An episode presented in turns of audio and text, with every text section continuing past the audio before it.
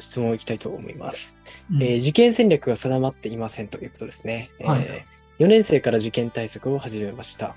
浜学園の通信、家庭教師週90分 ×2 教科、えー、雲算数から始めましたということですね。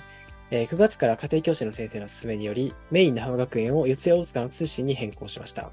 えーとにかく本人のやる気がなく、成績が全く上がりません。偏差値は40を超えたことがありません。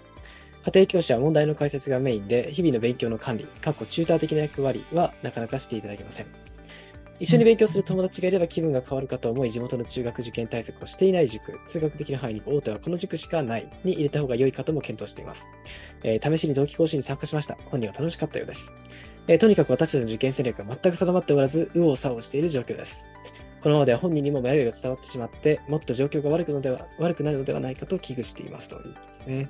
まず一つ目にちょっとこれはまずいなと思ったのが、偏差値40超えたことないから浜学園の通信やってることは絶対解けない。そうですね、確かに。無理確かにそうですね。山学園めちゃくちゃレベル高いですから、ね。めっちゃむずい。これ低学年の中で多分ね、最強にむずいから、サピよりむずいよ、算数に関しては。そうですね。もう確かに最初からかなりいろいろ詰め込んできますからね。あんなの子供が理解できないだろうっていうぐらいの日日芸歴算を小学校2、3年生でやりますからね。うん、確かに。うん。よっぽどの英才教育あれねはいどちらかというと算数力っていうよりか、国語力的なちょっとよくわかんない、その、なんていうのかな、言語理解力みたいな力が必要になるんですよね。独特な才能を要求してますよね。実際この浜学園の内容ができなかったからとか言って、うちの浜でできなかったから、関西系の人めちゃくちゃお客さん多いんですけど、はい。うちのやり方だったりとか、本当になんか首都圏でやってきたこのやり方の開放をしっかり細かくやっていくと、それだけでも全然ね、関西圏の受験って余裕で合格できたりするから、そうですね。あんまりこれ浜学園を行かなければ受験が受からないと思ってるのこれ幻想だと思うんで、確かに。関西は浜学園みたいな、そういう謎の、あの、ありますけれども、意外と、そうですよね。違ったやり方でも分かりますと思うね。けれども、実際これは本当トップの子たちが最強になんか育てられるためだけのあのあの特殊訓練を積まれてるだけなので、その子に合った学習かどうかっていうのは全く別の話なので、そこは気をつけた方がいいですよね。そうですね。しかも、クモ算数から始めて浜学園にいきなり行っても絶対解けないからね。うん、確かに。扱ってる内容かなり乖離がありますよね。そうなんですよね。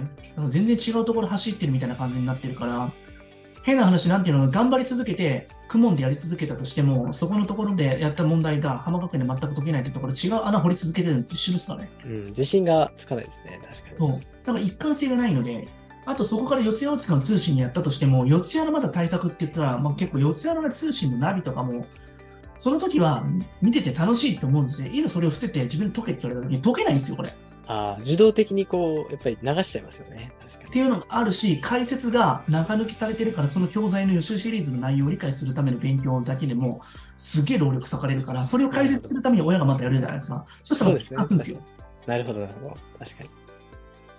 こういう時はなやつ40超えるまでは、本当になんかそのプロのなんか人たちのその個別でなんかそこのできなかったところ、もうもっとレベル下げてあげて、しっかりなんかその基礎のキーのところの本当3年生の後半、ないし4年生の上上ぐらいのところからしっかりやり直してあげるだけでも、だいぶ勉強なんか、あこういうことだったのかって振り返ってできるようになると思うので、まずはそこのやるレベルの問題の選定ですよね。確かに、確かに。ここで多分ね、全然変わると思うんですよね。問題の選定のところを大事だということですね。確だかからに。それを間違えると、いい先生つけようがうまくいかないんですよ。その先生は、なんかその難しい問題をなんとか解こうとして、その子に理解させると思っても、そもそもそれも難しいんですよ。そんなことしちゃダメなんですよ。うん。その方法自体が間違ってる。プロの先生も、俺の解説の気分分かってくれるだろうなと思ってるんですそれも無理なんで、それも。うん。そうですね。確分かに。かんない子には分かんない領域っていうのは絶対あるので、うんそこのところまで目線下げてあげなきゃいけないんですよね。うん。でそこをしっかり見つけてくれる人と一緒にやっていくっていうのがまず大事。そこを超えてきたら、その浜田通信なり、その辺の受験のね、えー、と大手塾のところのね、教材とかも全然適用できてくると思うんだけど、それ以前ってね、結構別の勉強の方法が必要かなと思うんですね。うん。まずそれですね。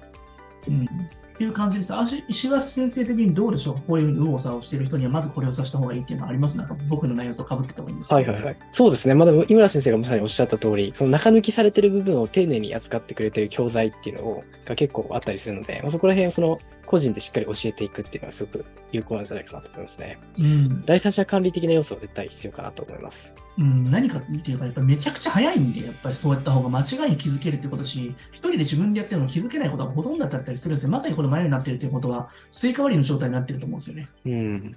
目隠しされたスイカ割りで一人でやって変なとこ行くのと全く同じような状態になってると思うんですよ。うん。受験塾も無思考で結構家の近所だからここしかないからっていう選択肢だけでやったりすると思うんですけど、うんそれって非常に危険なので、やっぱそれを知ってる人だったりとか、今の自分のレベルだったらこういうふうなところやった方がいいですよっていう、そういうなんかあの補助の人たちがやっぱ必要なのかなと思います。な感じですかね。はい。